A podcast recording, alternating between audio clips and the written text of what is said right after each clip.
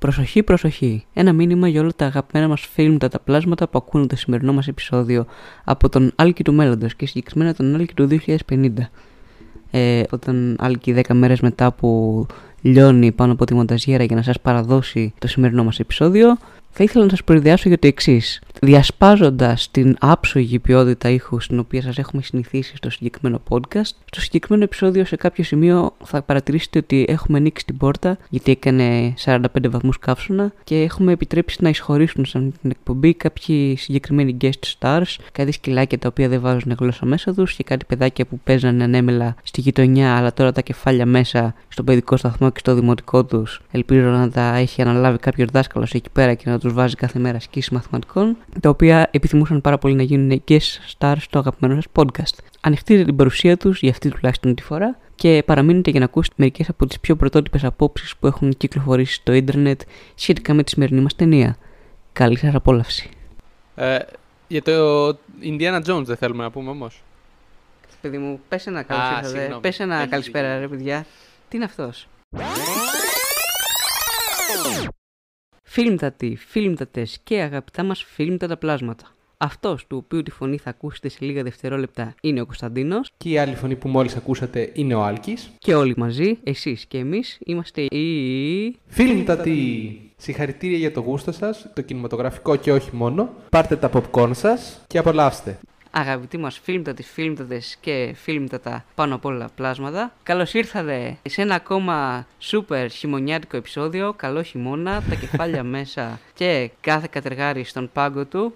Σε ένα σούπερ χειμωνιάτικο επεισόδιο που θα σας αλλάξει τη διάθεση μία και καλή γιατί δεν θα μπορούσε να ξεκινήσει καλύτερα το φθινόπωρό σας από ένα καινούριο επεισόδιο για το αγαπημένο σας podcast. Καλώς ήρθατε για από μένα, καλησπέρα σας. Είμαστε πάλι ξεχωριστά. Πάλι όμως δεν είμαστε μόνοι μας. Έχουμε έναν ακόμα guest, τον οποίο θα γνωρίσετε σε λίγο. Αλλά πρώτα θέλω να μου πει ο Άλκης ποια είναι η γνώμη του για το Indiana Jones The Dial of Destiny, γιατί το έχουμε αφήσει αυτό σε κρεμότητα εδώ και πολύ καιρό. In 213 BC, Archimedes built the dial. that could change the course of history.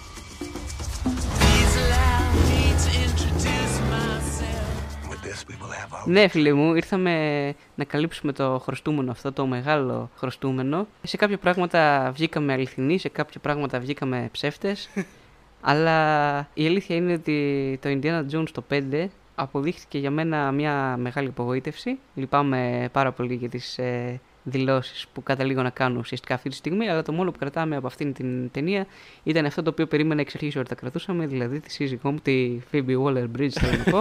και όλη η υπόλοιπη ταινία θα μπορούσε κάλλιστα να μην έχει γίνει, γιατί είχε προηγηθεί μια ακόμα καλύτερη ταινία για το κλείσιμο του χαρακτήρα μας. Ναι, ε, θα συμφωνήσω, όχι με το τελευταίο σχόλιο, αλλά όντως η ταινία, ειδικά προς τα, στο τέλος, το τελευταίο τέταρτο ειδικά, κατέρευσε και για μένα και δεν ήταν και μια... Σαν την εθνική θα έλεγε κανένας. Τώρα θα καταλάβουμε πότε το γυρίζουμε βέβαια. Ε, πάντ- αυτό που ήθελα να πω και εγώ ότι για τον Dial of Destiny ήταν, ήταν απογοητευτικό, αλλά όχι τόσο απογοητευτικό όσο η προηγούμενη ταινία του Indiana Jones. Και θα μπορούσε να είναι σίγουρα πολύ καλύτερο. Δηλαδή, αυτό το καλοκαίρι μας έχει φέρει πολύ καλύτερες ταινίες. Και λέγοντας για τις ταινίες αυτού του καλοκαιριού, ήταν ένα πολύ καλό καλοκαίρι για blockbusters και για να πηγαίνεις στο σινεμά και στο θερινό σου και στον κανονικό σου. Οπότε, εγώ θα έλεγα να πούμε και λίγο ποιες ταινίες έχουμε δει, έτσι ώστε να χτίσουμε προς την ταινία μας. Προέχει πρώτα να συστήσουμε το μέλος της κοινότητας αυτής των φίλμτατων που έχουμε σήμερα μαζί μας για να μας ε, συντροφεύσει στο παρόν podcast. Η μικρή μας κοινότητα. Επιτέλους αποδεικνύουμε ότι δεν είμαστε ένα bunch of blokes που την αράζουμε όλοι μεταξύ μας και λέμε bro, bro και πίνουμε μπύρες και συζητάμε για Transformers. Επειδή φέρουμε μαζί μας για πρώτη φορά γυναίκα guest, παρουσιάζουμε μια μεγάλη φαν του Hollywood, μια μεγάλη φαν όλων των απανταχού αμερικάνικων ταινιών και ιδιαίτερα αυτών που τις σκηνοθετούν άνθρωποι που τελειώνουν σε όφσκι, δηλαδή καμίας αμερικάνικης ταινίας. την ε, γυναίκα η οποία θα, α, θα μας ανταμείψει επιβεβαιώνοντας ουσιαστικά το όνομά της την κυρία Θάνια Γκρινιάρη.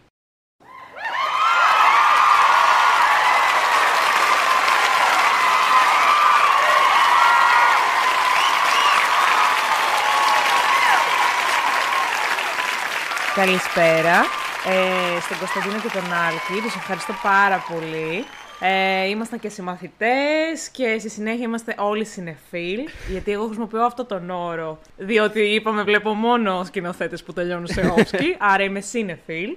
Ε, Μήπως είσαι συνεφιλόφσκι; Oh my god. Πολύ πιθανό. Και έτσι, λόγω της ε, βαθιάς μου τριβής με το Hollywood, είπα να με καλέσουν σήμερα να σχολιάσουμε τη σημερινή ταινία. Την οποία δεν αποκαλύπτω ακόμα, βέβαια. Την αποκάλυψα την κάνουν τα παιδιά. Και νομίζω ότι λέγαμε και τις ταινίες που είδαμε φέτος στα θερινά. Ναι, ναι, για πες μας, κάνε μας ένα σεφτέ. Θάνια μου, ποια είναι η καλύτερη ταινία που είδες φέτος στο θερινό ή σε οποιοδήποτε σινεμά; Και πες Ποιες το. ταινίες από την πρώην Σοβιετική Ένωση είδες αυτό το καλοκαίρι, ήθελα να ρωτήσω. Αναφορικά με τις φετινές ταινίες, αυτή ας πούμε που με ενθουσίασε περισσότερο, η οποία μπορώ να πω ότι έχει και πολλά κοινά με τον Μπουνιουέλ, άρα πάλι κάνουμε μια σύνδεση εκτός Hollywood, ήταν το τρίγωνο της θλίψης, Α, οκ. Αυτό ε, ήταν περσινή που βραβεύτηκε. και- Περσινή ήτανε. Που βραβεύτηκε στις Κάνες, εγώ την είδα φέτ. Α, πέρσι έπαιζε.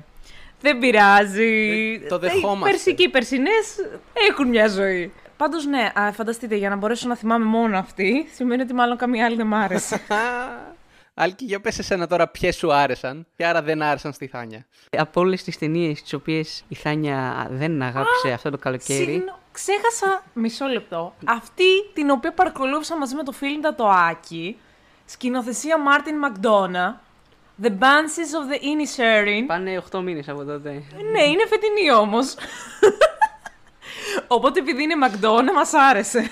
Και αναγκαστικά άρεσε και στον Άλκη γιατί δεν μπορούσε να κάνει αλλιώς. Είναι σαν εμάς που βγάζουμε επεισόδιο κάθε 8 μήνες, κατάλαβες γι' αυτό. Ανάμεσα σε όλες τις ταινίες τις οποίες, οι οποίες δεν ενθουσίασαν την φιλμτατή μας αυτό το καλοκαίρι υπήρξε μία στην οποία νομίζω κατέληξα και εγώ ότι συμφωνώ μαζί της και δυστυχώς ήταν η απογοήτευση του Wes Anderson, το Asteroid City. Ε, μια ταινία η οποία δεν κατάλαβα ποτέ ακριβώς που πήγαινε και τι ήθελε να πει. Ίσως να μην κατάλαβε και ο ίδιος ο Wes Anderson.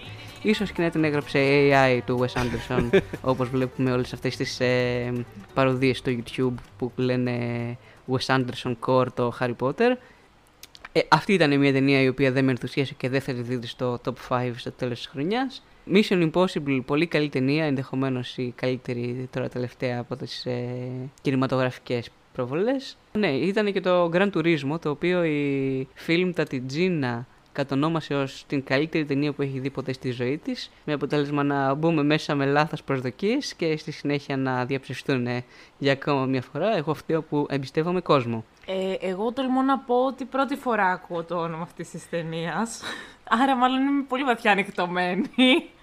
Βαθιά συνεφιλία, πού να τη μάθεις αυτήν; Για πες και εσύ καμιά έτσι καλοκαιρινή ταινία, φίλε μου Κωνσταντίνε, για να την κόψω μετά στο μοντάζ, ενώ για να ακούσουμε και μια διαφορετική άποψη. Λοιπόν, ε, καλοκαιρινή ταινία. Εγώ είχα ένα πολύ περίεργο καλοκαίρι από την άποψη ότι είδα πολλές ταινίες. Είδα και εγώ το Mission Impossible, το οποίο το βρήκα ok, δεν το βρήκα πολύ καλό. Είδα και εγώ το Wes Anderson, το οποίο τον βρήκα επίσης μπερδεμένο. Επομένως απογοητεύτηκα από αυτή την άποψη. Ε, αλλά είδα και ταινίες όπως ρε παιδί μου το Red, White and Royal Blue.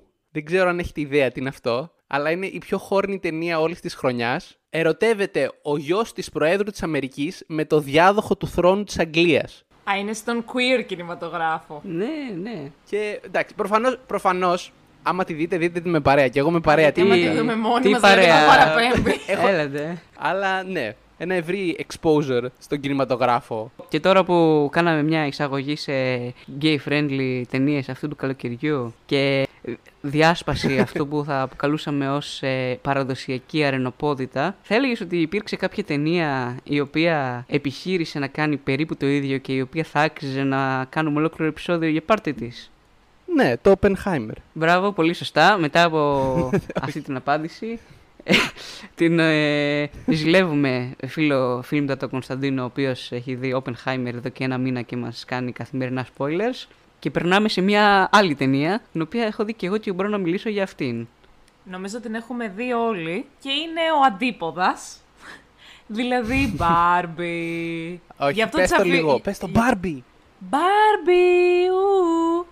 Ναι, για να είμαι ειλικρινής. This Barbie ε, δεν ήταν ιδιαίτερα ενθουσιασμένη με την ταινία Barbie. Βέβαια, να επισημάνω ότι δεν είχα πάει και με κάποια expectations ότι θα πάω να δω, ας πούμε, Bergman.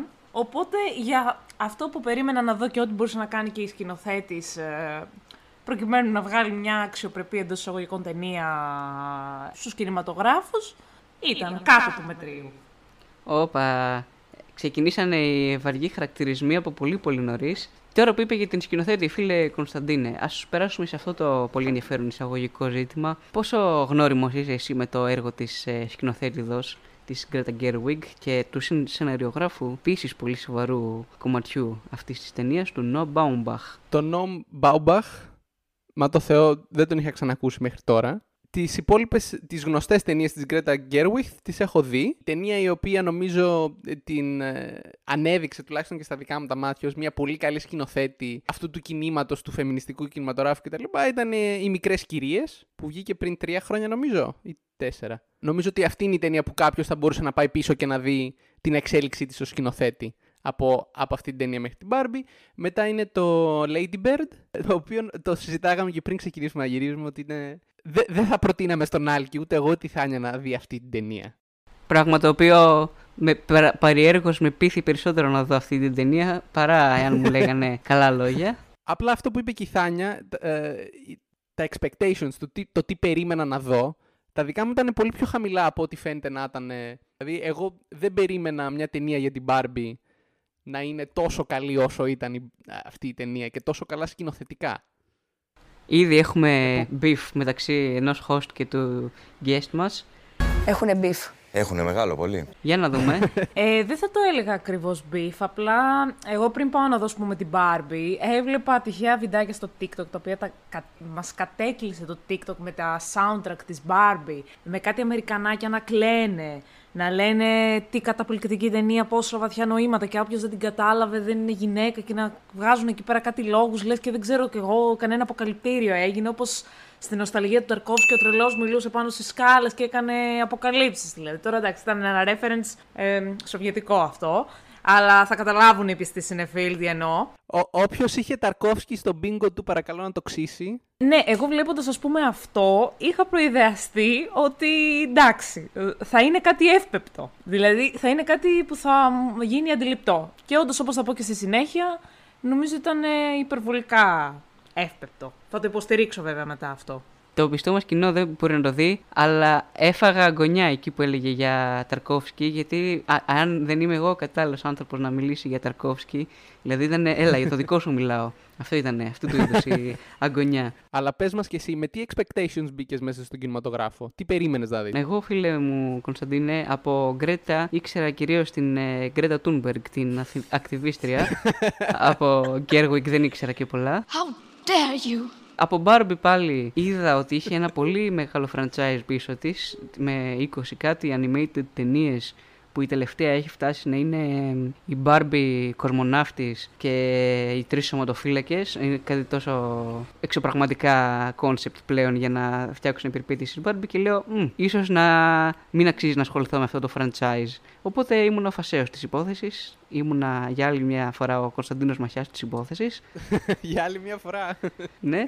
Και μπήκα να δω αυτή την ταινία με μηδενικό knowledge για όλο το σάγκα και όλους τους χαρακτήρες και όλη τη μυθολογία που από ό,τι φαίνεται κρύβεται πίσω από την Barbie και με μηδενικά expectations φυσικά έτσι ώστε να είμαι σε θέση να την απολαύσω σε περίπτωση που προέκυπτε κάτι διαφορετικό. Παρ' όλα αυτά, να σημειωθεί ότι και εγώ είχα ενοχληθεί ιδιαίτερα με το marketing το οποίο είχε φτάσει σε εκνευριστικά επίπεδα και πλέον όποια ταινία έμπαινε στο τελευταίο εξάμεινο να δεις έπρεπε να κλείσεις τα μάτια και τα αυτιά σου άμα δεν ήθελες να δεις τη μισή ταινία κυριολεκτικά στο τρέιλερ. Να πω κι εγώ την άποψή μου για την Κρέτα, γιατί κι εγώ έχω δει το Lady Bird και το Little Woman. Ε, θεωρώ ότι εντάξει, ακολουθεί και αυτή μια μανιέρα την οποία ακολούθησε και στην Barbie. Όχι σαν το Wes Anderson, ας πούμε, τόσο εξόφθαλμη. Όπως τέλος πάντων απεικονίζει και δίνει έμφαση στην, ε, στα σκηνικά, στην, ε, στην ισοσυμμετρία και όλα αυτά. Θεωρώ ότι ακολουθεί αυτή μια φωνή συνέχεια και καλό συνέχεια. Απλά θεωρώ ότι την κάνει με ένα πάρα πολύ διευθυνμένο τρόπο, χωρίς επιχειρήματα. Και το ίδιο θέλω να υποστηρίξω στην Barbie αργότερα. Ότι γενικά έχει ένα πολύ πλήτσι ύφο, ότι αχ, και το ένα και το άλλο. Αλλά στην ουσίας δεν έχει κάποιο από πίσω επιχείρημα να πει να πρόκειται γιατί. Είναι απλά γιατί το λέω. Και αυτός μπορούσε να προβληθεί πάλι στην Barbie. Αν όλα αυτά που λένε στι Barbie που μου έκανε spoiler, τα λένε γιατί τα πιστεύουν σε βάθος, τα λένε γιατί θα στηρίζει κάποιος. Όπως αναλύσει και αργότερα. Οπότε αυτό ήταν το σχολείο μου για την Κρέτα Τούμπεργκ. Χαίρομαι που δεν έκανε spoiler για την άποψή σου λέγοντας όλη την άποψή σου, αλλά. αλλά πριν, πριν πούμε για αυτά, τα οποία είναι πολύ σημαντικά και θα τα συζητήσουμε μετά. Αλλά ε, λοιπόν, πριν πούμε, πριν πούμε για αυτά, ας πούμε για την εμπειρία μας στον κινηματογράφο. Γιατί όπως και να το κάνουμε, ήταν μια εκδήλωση η Barbie, ήταν ένα event αυτού του καλοκαιριού να πας να τη δεις. Ε, εγώ είχα άτομα τα οποία ήταν εντυμένα ε, ως Barbie ή Ken ή δεν ξέρω και εγώ τι, και είχαν αυτό, αυτό το marketing το, το πολύ δυναμικό, όπως είπατε κι εσείς, που είχε γίνει και στα όρια του εκνευριστικού έφερε κόσμο στον κινηματογράφο. Και η δικιά μου εμπειρία μέσα στο κινηματογράφο δηλαδή ήταν πολύ ζωντανό το κοινό, χωρίς να είναι ενοχλητικό. Σε άφηνε να δεις την ταινία και να την απολαύσεις, αλλά ταυτόχρονα στις αστείες στιγμές γελούσατε όλοι μαζί. Εκεί πέρα που γινόταν η στροφή της πλοκής, επίσης ξέρω εγώ χαιρόσασταν όλοι μαζί και ένιωσα αυτή την ενέργεια. Το οποίο ήταν λίγες φορές το έχω ξανανιώσει εγώ σε κινηματογράφο. Το οποίο μου έκανε μεγάλη εντύπωση. Εγώ πήγα να δω την ταινία σε θερινό όταν είχε τελειώσει το πολύ hype, η αλήθεια είναι. Οπότε εγώ δεν συνάντησα αντιμένου ροζ ανθρώπους, έτσι πολύ παθιασμένους και αυτά. Είχε οικογένειες, ζευγάρια, παρέες και θεωρώ βέβαια ότι ήταν μια ταινία την οποία πρέπει να δεις με παρέα, διότι δεν έχει και κάποιο ιδιαίτερο νόημα, οπότε μπορείς να σχολιάσεις με το διπλανό σου ό,τι θέλεις, όποτε θέλεις, δηλαδή δεν είναι ότι έχει να παρακολουθήσεις και κάτι σε πολύ βάθος. οπότε καλό είναι έτσι να γελάς και αυτά. Ε, αλλά εγώ προσωπικά, ναι, την είδα ε, δεν, ναι, δεν πήρα και κανένα ιδιαίτερο vibe, γιατί με προσωπικά με κούρασε και βαρέθηκα και σε ορισμένα σημεία. Και μετά από αυτή την ε, δίκη και καταδίκη της ε, Barbie που προηγήθηκε από την κυρία Συνήγορο, εγώ από μεριά μου έχω να πω ότι είτε είχα πετύχει καλή περίοδο την Barbie, περίεργος για μένα δεν ήμουν στην πρεμιέρα αυτήν καθ' αυτήν. Κοιμήθηκε ο άνθρωπος που μου δίνει τα ειστήρια, ξύπνα Έλληνα ο Άλκης χρειάζεται να πάει σε τζάμπα πρεμιέρα This baby is bleeding dry of money. Όμως, όσο ήμουν στις πρώτες πρώτη εβδομάδα, κάπου εκεί τέλος πάντων, κάθε μέρα έβλεπα γεμάτα, γεμάτους κινηματογράφους, κόσμο να περιμένει έξω σε ουρές, ε, μια γενικότερη γιορτή, μια ωραία ατμόσφαιρα. Πα, έβλεπα και στο Instagram να ανεβάζουν σχετικά stories με ροζ μπλουζάκια. Πήγα και εγώ με ροζ μπλουζάκι, εννοείται το ένα και μοναδικό που έχω από το Savior Hood, πλαγκάρουμε εδώ πέρα την οργάνωση. Το χρησιμοποίησα και πήγα εκεί πέρα για μία φορά και ήταν ίσως η πρώτη φορά που φόρεσα αυτή την μπλούζα και δεν ένιωσα exposed ότι με κοιτάζει ο κόσμος κάπως. Ωραία, ωραία κατάσταση. Α, άνθρωποι blokes εκεί πέρα είχαν μπει μέσα για trolling. Ξέρουμε και κάποιους έχουν έρθει και στο επεισόδιο. Κάποιοι βγάζουν selfies εκεί, άλλα περίμεναν, άλλα τους βγήκανε και μετά βγήκανε και κράζανε. Ε, Τέλος πάντων, όλο αυτό ήταν μια ενδιαφέρουσα υπόθεση, μια γιορτή πέρα από το περιεχόμενο της ίδιας της ταινίας, την οποία βρίσκω αρκετά ενδιαφέρουσα και θα μ' άρεσε να την ξαναδώ. Ναι, βέβαια να σχολιαστεί εδώ ότι γενικά το να δίνει σαν την ταινία νομίζω ότι είναι λίγο ξεπερασμένο πλέον. Δηλαδή γίνεται μόνο για το φαν της κατάστασης. Δηλαδή να πάω να δω Barbie για να δω την Barbie. Δηλαδή θα ντυνόμασταν στη Marvel Marvel; Μεθαύριο που θα πάμε να δούμε το Oppenheimer, εννοείται θα βάλουμε κοστούμάκι υποχή. Εγώ θα βάλω και το καπέλο το ωραίο εκείνο εφόσον το να πας να δεις κινηματογράφο πρέπει να είναι και λίγο διασκεδαστικό σε κάποια σημεία. Και, και νομίζω ότι αυτή, η Barbie, ρε παιδί μου, σαν ταινία ήταν μια ταινία της διασκέδασης. Ναι, σίγουρα αυτό λέω. Ότι από κάθε άποψη ήταν μια ταινία για να τη δεις με παρέα και να είσαι λίγο ναι, πιο ναι. cool. Γι' αυτό. Όπως σχολίασα για τον ανωτέρω λόγο ότι δεν είχε και κάτι ιδιαίτερο να σου προσφέρει πέρα από παρέα με τους φίλους σου και χαβαλέ και καλαμπούρι. Δεν ξέρω αν έχετε καταλάβει, αγαπητοί μας φίλοι, ότι αλλά ένας ε, από τους δύο ανθρώπους που προηγήθηκαν να μιλάνε έχει πάει στο σινεμά ντυμένος Τζεντάι με φωτόσπαθο να περιμένει στην ουρά. Ο άλλος δεν έχει πάει. Και πάμε να προχωρήσουμε όμως στο κυρίως θέμα. Πάμε σιγά σιγά να τα πιάσουμε ένα προς ένα τα σοβαρά ζητήματα και τα λιγότερο σοβαρά. Για πες μας ε, λοιπόν φίλε Κωνσταντίνε, κάνε μας έτσι, ταξίδεψέ μας. Κάνε μας έτσι ένα tour στο μαγικό κόσμο της Barbie Τι ακριβώς ήταν ε, η κεντρική πλοκή; Ε, η πλοκή αυτής της ταινίας ήταν ότι η στερεοτυπική Barbie, η ξανθιά, ε, όμορφη, ψηλή κτλ. Barbie παρατηρεί κάποιες αλλαγές στο σώμα της και ε, γι' αυτό χρειάζεται να πάει στον κανονικό κόσμο έτσι ώστε να καταλάβει τι αλλάζει και την κάνει και αυτήν να παρατηρεί αλλαγές πάνω της και στον τρόπο που σκέφτεται και στον τρόπο που ζει. Και αφού καταφέρει και πάει στον κανονικό κόσμο όπου την ακολουθεί ο Κεν, ο οποίος έχει αιμονή μαζί της, διάφορα πράγματα συμβαίνουν τα οποία οδηγούν τον Ken στο να καταλάβει το, ε, την Barbieland έτσι ώστε να χρειαστεί η, η στερεοτυπική Barbie να παλέψει με τον εαυτό της για να καταλάβει τι σημαίνει να είσαι κανονικός άνθρωπος έτσι ώστε να σώσει την Barbieland και να καταφέρει να γίνει πραγματικό κορίτσι. Με κάλυψε ο Ωραία. Κωνσταντίνος. Νομίζω ότι η βασική πλοκή είναι ότι έχουμε δύο κόσμους, τον πραγματικό και τον επίπλαστο, το λέω και λίγο ραφιναρισμένα, το την Barbie Land. Οι οποίοι όμως είναι δύο διαφορετικοί κόσμοι ή ο ένας είναι κάποιο είδους μεταφορά του άλλου. Τροφή για σκέψη, τροφή για σκέψη. Βεβαίως θα δώσω κι εγώ μετά την τελειωτική τροφή για σκέψη, ε, μπαίνοντας ακόμα πιο βαθιά, υποστηρίζοντας τις απόψεις κάποιων ανθρώπων που το θεωρούν ένα μεταμάρξιστ verse όλο αυτό. Το οποίο βέβαια δεν ασπάζομαι καθόλου ως άποψη. Αλλά υπάρχουν και αυτοί οι άνθρωποι που βρήκανε τις θεωρητικές άκρες και κάνανε 40 λεπτά βίντεο essays για να δουν πόσο μαρξιστική ήταν αυτή- αυτός ο κόσμος της Barbie τέλος πάντων. Αυτό σύντομο σχόλιο για, το, για τους κόσμους. Ωραία, ναι. Υπάρχει πιο κατάλληλος τρόπος να ξεκινήσεις να μιλάς για την Barbie από το να πιάσεις τους χαρακτήρες. Γιατί όλη η ταινία αυτή, αν ρωτάτε εμένα, είναι ουσιαστικά δύο χαρακτήρες. Είναι μία ε, μελέτη, πω, πω πολύ φιλοσοφικά τα λέω σήμερα, ούτε η Γκρέτα Γκέργκουικ δεν τα λέει έτσι. Για τον ε, στερεοτυπικό άντρα Ken και την στερεοτυπική γυναίκα, την Barbie, όπως ξεκινάει στην ίδια ταινία. Hi Barbie. Hi Barbie. Hi Barbie. Hi Barbie. Hi Barbie. Hi Barbie. Hi Barbie. Hi Barbie. Για πες, ε, φίλε Κεν, ενώ φίλε Κωνσταντίνε, ε, πώς σου φάνηκαν εσένα, ποιος ήταν ο αγαπημένος σου από τους δύο αρχικά και ποιος έκανε την ε, έκπληξη, σου άφησε κάτι παραπάνω να σκέφτεσαι μετά την ταινία; Ο χαρακτήρας που μου άρεσε περισσότερο εμένα ήταν της Barbie, σίγουρα. Δεν ξέρω αν ο Ken ήταν, όπως είπες εσύ, ο, το, ο, ο στερεοτυπικός άνδρας, ρε παιδί μου. Ήταν μια καρικατούρα τέλος πάντων. Όπως ήταν και η Barbie στην αρχή. Και στη διάρκεια της ταινίας αυτοί οι δύο χαρακτήρες εξελίσσονται και στο τέλος υποτίθεται βρίσκουν και οι δύο ε, τον εαυτό τους λίγο περισσότερο. Αλλά η ερμηνεία ως ερμηνεία, εμένα μου άρεσε πάρα πολύ ο Ryan Gosling, το οποίο δεν το περίμενα. Γιατί εγώ θεωρώ το Ryan Gosling έναν τελείως βαρετό ηθοποιό, ο οποίος τα έδωσε όλα σε αυτή την ταινία, έχω να πω. Και τραγούδισε, χόρεψε, ε, είπε αστεία, το έπαιξε σοβαρά, ξέρω εγώ. Ε, ήταν η μεγάλη έκπληξη για μένα, δεν το περίμενα καθόλου. Επομένως, ε, μ' άρεσε, το ταξίδι της Barbie μ' άρεσε περισσότερο, αλλά ο Ken σαν χαρακτήρας είχε πιο πολύ πλάκα και ήταν πιο διασκεδαστικός και ήταν η μεγαλύτερη έκπληξη για μένα. Εγώ θα ήθελα να θέσω μία ερώτηση και στο κοινό του podcast, αλλά και στους δύο συνομιλητές μου, που πραγματικά ήταν, ας πούμε, το μεγαλύτερο ερώτημα που μου άφησε αυτή η ταινία ήταν αν ήταν ζωγραφισμένη η κοιλιακή του Ryan Gosling ή αν ήταν πραγματική. Συγγνώμη, αλλά εγώ μέχρι εκεί το μυαλό μου έφτασε στο να σκεφτώ αυτή την ταινία. Οπότε θα ήθελα να μου απαντήσουν οι συνομιλητές μου τι πιστεύουν. Εγώ, γιατί εγώ δεν το κατάλαβα προσωπικά. Νομίζω κανονική ήταν. Ναι, κανονική ήταν, γι' αυτό δεν μπορούσες να σκεφτείς τίποτα άλλο. Εντάξει. Ε, μπορούμε να πούμε λοιπόν ότι ο Ryan Gosling κρατιέται καλά για την ηλικία του και μπράβο του. ναι, παίζει να μην έτρωγε, ξέρω εγώ, να μην έπινε νερό για δύο εβδομάδες για να ήταν έτσι. Πολύ πιθανό. Πάντως, όσον αφορά τι- τους χαρακτήρες, θεωρώ ότι πέρα από τους βασικούς χαρακτήρες, χρήσιμη ήταν και η περιφερειακή. Δηλαδή, ακόμα και η περίεργη Barbie που έδινε όλες τις λύσεις, ας πούμε, θα ήμουν εγώ θεωρώ αυτή. αυτά, αυτά είναι για να τα λέμε εμείς, καταρχάς.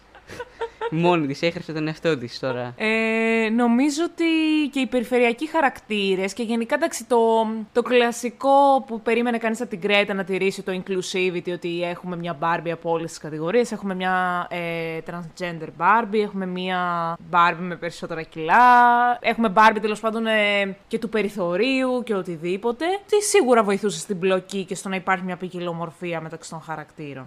Αυτό. Ε, η αλήθεια είναι ότι όσο ασχολούμασταν με την Barbie και τον Ken, ασ- με ενδιαφέρε ιδιαίτερα αυτή η ταινία. Όσο ασχολούμασταν με περιφερειακούς χαρακτήρες που αρέσουν εδώ πέρα στην ε, φίλη μας τη Θάνια, ε, εγώ προσωπικά ψιλοβαριόμουν και ανυπομονούσα να επιτρέψουμε στην Barbie και τον Ken. Οι δύο τους, το δίπολο μεταξύ τους, θεωρώ ότι ήταν το ενδιαφέρον κομμάτι της ταινίας και οι άνθρωποι που τους πλαισίωναν ιδίως, ε, μ, ψηλο, τους, τους βρήκα όχι περιτούς, αλλά και λιγότερο καλογραμμένους και πιο ε, σαν να, σαν να είχαν αφύσικη, αφύσικο ρόλο.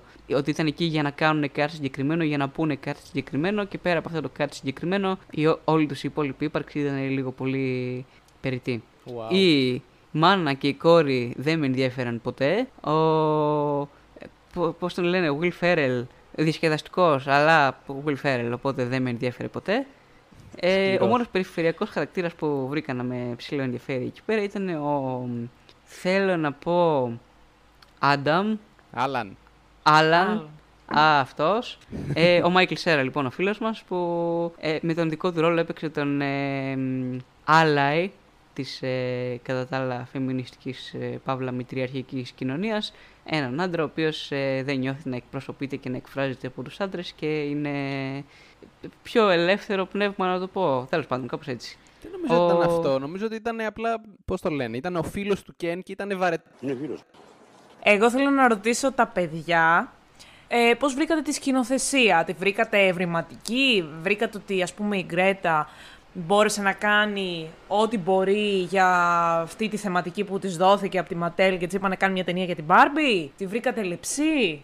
η ελευθερία που δόθηκε στην Κρέτα Γκέρουικ για να φτιάξει αυτή την ταινία νομίζω ήταν πολύ περισσότερη από ό,τι δίνεται στους περισσότερους σκηνοθέτες για ταινίες τέτοιου budget και τέτοιου appeal. Δηλαδή, δεν μπορώ να φανταστώ έναν από τους σκηνοθέτες τους οποίους τους παίρνει η Disney και τους πετάει για να κάνουν μια ταινία της, ε, της Marvel, για παράδειγμα, να έχει, να έχει μια τέτοια ελευθερία για να κάνει ε, μια...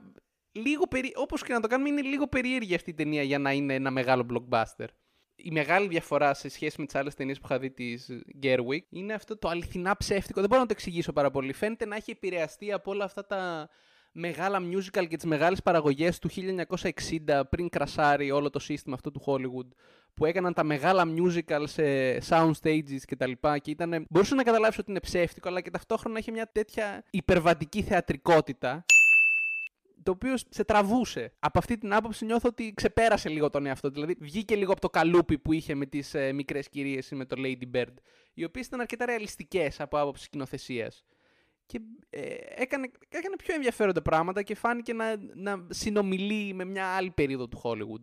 Το έβαλες πολύ καλά σε λόγια αυτό που μου άρεσε και εμένα στην ε, σκηνοθεσία. Γιατί από ό,τι κατάλαβα ήταν ψηλοαληθινά τα σκηνικά. Ήταν ε, τύπου φτιαγμένα από ε, α- ακριβή αντίγραφα των ε, σπιτιών Barbie στην Barbieland που κυκλοφορούσαν και τα σκάφη και τα οχήματα ήταν επίσης ε, φτιαγμένα ουσιαστικά α- ακριβή οχήματα όπως έχουν κυκλοφορήσει στην αγορά. Οπότε είχε ένα trolling value, δηλαδή το έβλεπες και σκεφτόσουν «Αχαχα, αυτό έχει παίξει η αδερφή μου, ξέρω εγώ με αυτό» ή ε, δεν είναι ακριβώς CGI, δεν, είναι, δεν το βλέπεις και σκέφτεσαι «Α, να μια ψευτιά που την Ναι, έχει ισχύει αυτό. γυρίσει μπροστά από green screen ο άλλος και μας προσπαθεί να μας πείσει ότι ε- έφτιαξε ταινία».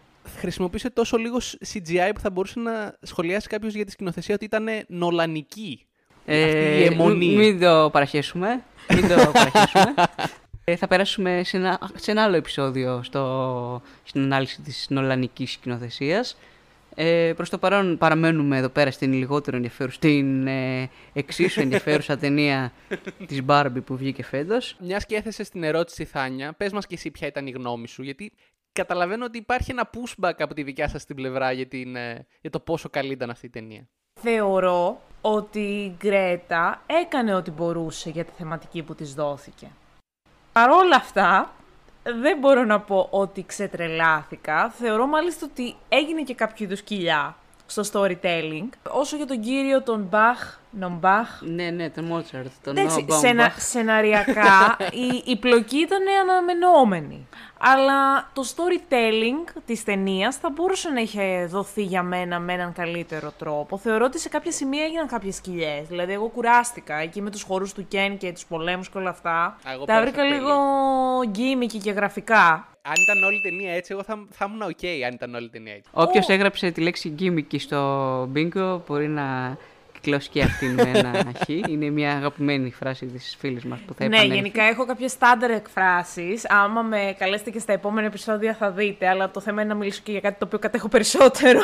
Το οποίο δεν είναι ταινίες του Hollywood. Θεωρώ ότι έκανε ό,τι μπορούσε. Απλά, εντάξει, θα μπούμε μετά και στο θέμα της ουσίας και στο τι τελικά αποκομίσαμε ο καθένας για αυτή την ταινία. Θεωρώ ότι δεν το έφτασε εκεί που ήθελε να το φτάσει. Γνωρίζοντας βέβαια και το κοινό που απευθύνεται, έτσι. Δηλαδή δεν είναι ότι απευθύνεται ε, σε κάποιο κοινό το οποίο ψάχνεται και στο, οποίο- σε ένα κοινό το οποίο θέλει όντως να μάθει γιατί κάποιος πρέπει να είναι φεμινιστής και γιατί, γιατί η γυναίκα, ας πούμε, είναι ίση. Τώρα εντάξει, μην θέτουμε και τετριμένα ερωτήματα, αλλά νομίζω το, το έκανε λίγο γραφικά, κατ' εμέ. Ξέρεις κάτι, αυτό είναι πολύ ενδιαφέρον που λες, γιατί εμένα μου φαίνεται ότι τα προβλήματα, γιατί αυτή, με- αυτό με την κοιλιά και εγώ ένιωσα ότι κάπου υπήρχε μια κοιλιά προς το τέλος. Αλλά νομίζω ήταν θέματα σεναρίου πιο πολύ. Και δεν ήταν θέματα σκηνοθεσίας. Γιατί ε, εγώ νομίζω ότι το όραμα, ας το πούμε, ας πούμε κάτι, μια μεγάλη λέξη, το όραμα, ρε παιδί μου, της ε, Γκρέτα ήταν.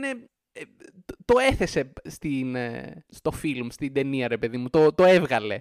Και τα προβλήματα που έχω εγώ με την ταινία, πολλές φορές, άμα το καλοσκεφτώ, είναι θέματα σεναρίου. Δεν είναι θέματα σκηνοθεσίας ή θέματα director photography ο οποίο, by the way, έχουν τον, ε, έχουν τον ίδιο κινηματογράφο, τον Brokeback Mountain και η Barbie, άμα θέλετε να ξέρετε. Ε, ενδιαφέρον fact. Μορφωθήκαμε Οπότε, και σήμερα. Ε, ξέρεις κάτι όμως, το Brokeback Mountain έχει κάτι ανοιχτά πλάνα τελείως που βλέπεις τα βουνά και λες πω πω, α, Αμερική, ξέρω εγώ, Μοντάνα, που στο διάλογο ήταν αυτή η ταινία.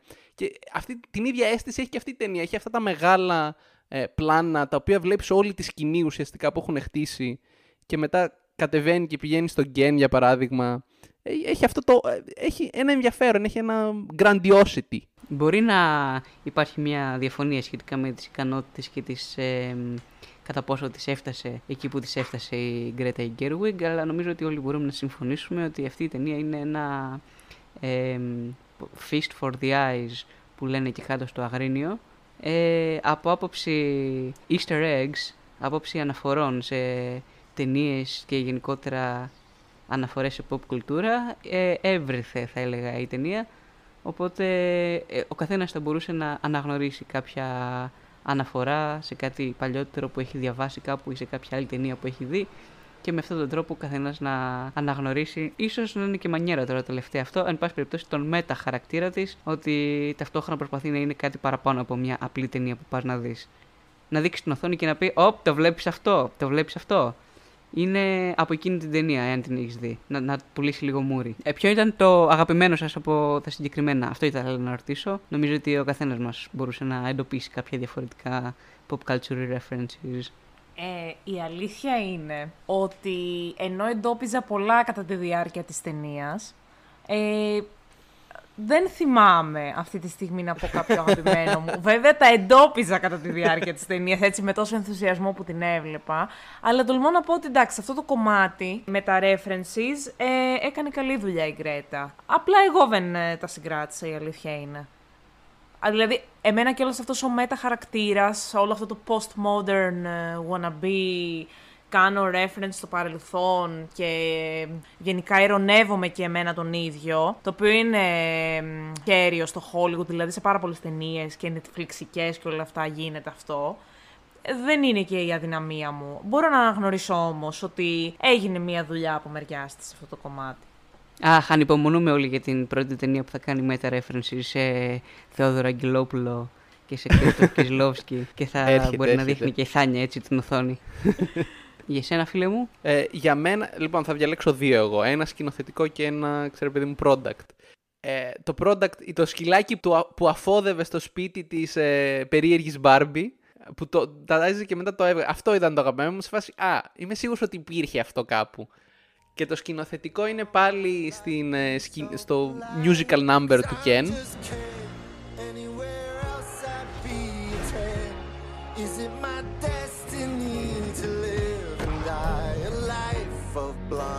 agility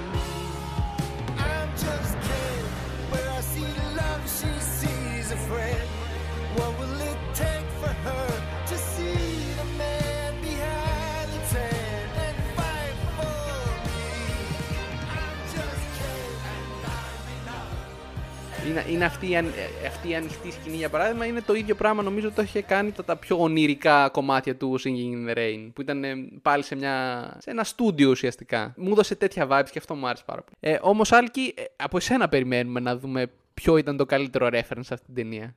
Και άρα να ομολογήσω ότι επειδή είχα δει καμιά δεκαριά φορές το τρέιλερ θέλοντας και εμείς σε όλες τις ταινίες που είχα μπει πριν την Barbie που έπαιζε ε, αντίστοιχα στα προσεχώς, θα ήθελα να μην είχα δει το- και ο αγαπημένο μου reference το οποίο ήταν οι αναφορές στο 2001 η Οδύσσεια του Διαστήματος με τις, τα κορίτσια που σπάνε τις κούκλες όπως ε, κοπανούσαν τα πιθήκια τον ε, μονόλιθο. Αυτό ήταν ένα αρκετά έξυπνο τρικ, είχαν βάλει και, το, και τη μουσική από πίσω. Όλο αυτό θα μπορούσε να μην έχει παίξει στο προωθητικό υλικό και σε αυτή την περίπτωση θα ανέβαζε τουλάχιστον κατά μισή μονάδα την ταινία στα μάτια μου. Θα με έκανε να νιώθω ότι έπαιξε με τις προσδοκίες μου και τις κέρδισε. Ήταν, ήταν πολύ καλά εκτελεσμένο και αυτό. Ήταν έτσι όπως άνοιξε η ταινία, έτσι δεν άνοιξε. Α, ναι. Λοιπόν, επίσης θεωρώ πολύ ωραία κομμάτια το πώς αξιοποιήθηκαν ο Σιμουλίου και ο Will Ferrell σε στερεοτυπικούς Σιμουλίου και Will Ferrell ρόλους. Ναι, ναι. Γιατί Όντως. ήταν και αυτό κατά, κα- κατά κάποιο τρόπο πολύ τα σύμφωνα με τα μηνύματα της ταινίας για το στερεοτυπικό. Τους έβαλε σε casting σε αυτούς τους συγκεκριμένους ρόλους που είναι κυριολεκτικά σαν να βάλεις μια, ένα ποτμπουρί από τις επιτυχίες ή επιτυχίες με πολλά εισαγωγικά στην περίπτωση του Will Ferrell της καριέρας τους. Θα πούμε πρώτα γενική γνώμη για το σενάριο και μετά hidden messages. Εγώ με μία λέξη θα είμαι πάρα πολύ σύντομη για να πάρετε εσείς μετά τη βαριά δουλειά να το κάνετε έτσι πιο διανθισμένο. Ε, είναι ότι ήταν... τετριμένο σε άπτιστη αγγλική γκίμικη. Και για να εξ- εξηγήσω στους φίλους να τους τι εννοώ με το γκίμικη, το γκίμικη σημαίνει αυτό το οποίο φαίνεται ότι είναι αούα, να το πω έτσι πιο λιανά. φαίνεται ότι είναι ας πούμε τρομερό και φοβερό και έχει κάποια προοπτική. Εν τέλει όμως είναι μια φούσκα που σκάει. Ζητάμε συγγνώμη για την υπερβολικά επιστημονική ορολογία που αξιοποιείται σε αυτό το επεισόδιο. Ναι, Είμαι τα σίγουρος παιδιά είναι ότι δικηγόροι. ανοίγοντας ένα λεξικό μπορείτε να βρείτε το μήνυμα πίσω από τη λέξη άουα. Το κάνω πιο λιανό στους ακροατές για αυτό το λόγο. Ναι, αλλά έχει, έχει δίκιο. Ε, έχεις δίκιο πάντως ότι αυτό το, αυτή, η, το αούα ρε παιδί μου, ότι είναι αυτό το wow που λέει, θα έλεγε κάποιος άμα κάπνιζε και λίγο χόρτο. Ε, ε, το έχω δει πολύ ως παράπονο αυτό ρε παιδί μου, ότι είναι πολύ, στι- πολύ ε, ψευτοφεμινιστικό μήνυμα το τέτοιο, αυτό το ενοχλητικό, το μηντιακό, ας το πούμε έτσι. Οι αναφορές σε χόρτο έχουν αυξηθεί επικίνδυνα από τότε που μετακόμισε στην Μμμ. Ολλανδία. Έχουμε αυτό. αρχίσει να ανησυχούμε λίγο για σένα. Το σενάριο της ε, Γκρέτα Παύλα, εκεί νομίζω ότι συνεισέφερε περισσότερο ο Νόα Μπάουμπαχ, σεναριογράφος κατά τα άλλα ταινιών γνωστών, όπως το Francis Ha της ίδιας Γκρέτα Gerwig ή το Marriage Story, μιας ε, ταινίας που είχε κάνει μεγάλο πάταγο πριν από κάτι χρόνια στο Netflix. Σε γενικές γραμμές λοιπόν ακολουθεί μια πεπατημένη ξεκινάει ως μια πιο διακριτική σάτυρα, άμα θες τη δική μου γνώμη. Δηλαδή, όσο ήταν στο πρώτο μισό ή δύο στις ταινίες, το έχει ακόμα λίγο πιο αφηρημένο. Δεν, ε, οι κανόνες είναι ό,τι να είναι, οπότε δεν ασχολείσαι με αυτούς. Είσαι σε φάση ωραία, τώρα θα πούμε μια αλληγορία κατά τα άλλα. Και μ, ακόμα το νιώθεις ως κομμωδία αυτό που βλέπεις. Νομίζω ότι αυτό ήταν το δυνατό κομμάτι της ταινίας. Τώρα στο δεύτερο μισό της ταινίας και συγκεκριμένα από τη στιγμή που παίρνει την μάνα και την κόρη η Μπάρμπι από τον αληθινό κόσμο και τη πάει στην Barbieland πίσω μέχρι περίπου το τέλος ένιωσα ότι δεν, δεν αν- αντεπεξήλθε στο, ε, στην προοπτική που είχε, εν πάση περιπτώσει. Από εκεί και μετά ψηλό πήρε έναν πιο διδακτικό δρόμο, αλλά και ταυτόχρονα με το διδακτικό δρόμο, γιατί α, ε, έχουν εφαρμόσει πολύ τεμπέλικη μέθοδο για να περάσουν τα μηνύματά τους. Το μονόλογο της τύπισσας, αυτόν τον είχαν κυριολεκτικά ήταν ένα πράγμα που γράφτηκε απλά για να μπει στο Instagram. Για να το βάζουν σαν κατεβατό και να χαίρονται. Ωραία. Να χαιρόμαστε με αυτά τα μηνύματα, αλλά ένας, το να το πεις μέσα από ένα μονόλογο δεν είναι ο καλύτερος τρόπος να το θέσεις σεναριακά. Το μονόλογο της μάνας, λέω, κατάλαβες τώρα ποιο λέω. Ε, και στο τέλος φυσικά, όπου αποφασίζει. α- από εκεί που νόμιζα και εγώ πραγματικά είχα πιστέψει ότι θα το έκανε πιο ριζοσπαστικό. Αλλά αποφασίζει να κάνει ειρήνη με όλους. Σας αγαπάμε όλους. Είμαστε χίπηδες παιδιά. Όλοι φταίμε λιγάκι. Σιγά δεν φταίει ο καπιταλισμός, δεν φταίει ο, η πατριαρχία. Φταίμε όλοι λίγο που δεν έχουμε βρει τον εαυτό μας και πρέπει να δουλέψουμε με τον εαυτό μας και θα λυθούν όλα τα προβλήματα. Αυτό πήρα εγώ στο τέλος από τη συγκεκριμένη ταινία και για μένα ήταν λίγο πιο ελαφρύ σαν ε, δίδαγμα, σαν κάτι να κρατήσεις για την επόμενη μέρα. Εγώ δεν, θα, λέ- ε, εγώ δεν το βρήκα τόσο ελαφρύ. Ίσως είναι και το τι περίμενα έτσι. Εγώ δεν βρήκα το, ε, γενικά το σενάριο ώστε ώστε να είναι κάτι ελαφρύ. Γιατί το έβλεπα πιο πολύ και από την άποψη ότι όλη η ταινία ήταν για το τι σημαίνει να είσαι πραγματικά γυναίκα και κατά επέκταση τι σημαίνει να είσαι πραγματικός άνθρωπος. Τι είναι να, ζ- να ζεις ως, ως μια ύπαρξη και να έχεις, ε, και να έχεις τις απαιτήσεις ή τα expectations κάποιου άλλου να σε, να σε βαραίνουν. Και είχε, είχε, αυτή την, είχε αυτή την πολυπλοκότητα, ρε παιδί μου, το ότι η ζωή δεν είναι τέλεια, αλλά μετά από ένα σημείο είναι οκ. Ε, ε, εγώ τουλάχιστον αυτά πήρα από πίσω και θα συμφωνήσω μαζί σας ότι αυτό που με πείραξε και εμένα πάρα πολύ και εκεί πέρα που νόμιζα ότι, ότι έκανε κοιλιά ήταν ακριβώς εκεί πέρα ο μονόλογος και που τους παίρνανε στο βαν και βάζανε όλες τις Μπάρμπι και τους εξηγούσαν τι είναι ο φεμινισμός και ποιο είναι, ποιο είναι το πρόβλημα με την, ε, με την όλη φάση. Αυτό το βρήκα λίγο πολύ στη μούρη σου, ρε παιδί μου. Δηλαδή ήταν ήταν ένα τσακ πιο ενοχλητικό από ό,τι θα έπρεπε. Και πραγματικά νομίζω ότι αυτό, αυτό ήταν το, η μεγάλη μου κριτική σε αυτή την ταινία. Ήταν ότι δεν χρειαζόταν να ήταν τόσο. Όχι ξεκάθαρη, να ήταν τόσο. Στην άπτη ήταν... στη λιγάκι preachy. Ναι, στην άπτη της λιγάκι preachy, ρε παιδί μου. Ότι, ε, δεν χρειαζόταν γιατί μέχρι τη, τα μισά της ταινίας, μέχρι και εκεί πέρα που της λέει το κοριτσάκι ότι α, είσαι, είσαι φασίστρια, ξέρω, είσαι φασίστας ή κάτι τέτοιο της είπε, δεν θυμάμαι. Ε, ήμουν σε φάση, wow, πηγαίνει πολύ καλά αυτή η ταινία. Δεν το περίμενα να πάει τόσο καλά. Αυτό το, το subtle, ρε παιδί μου. Όχι, όχι subtle, αλλά OK, okay, ξέρεις, κάτω από το τραπέζι κριτική του πώς η κοινωνία φέρεται στις γυναίκες κτλ.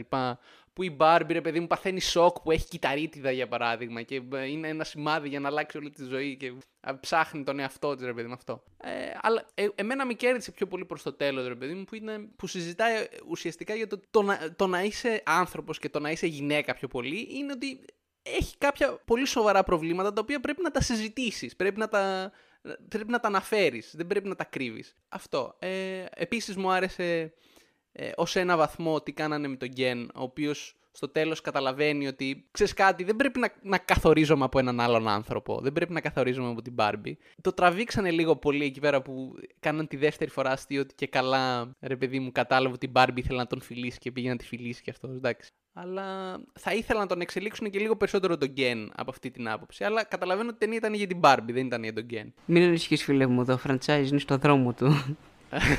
Ο Θεούλη μου. Ε, α, επίσης να πω ότι ήταν περίεργα αστεία αυτή η ταινία. Δηλαδή είχε κάποια καλά αστεία, όντως. Δηλαδή, ε, δε, εγώ δεν το περίμενα καθόλου από αυτό να, να γελάσω κανονικά με αυτή την ταινία.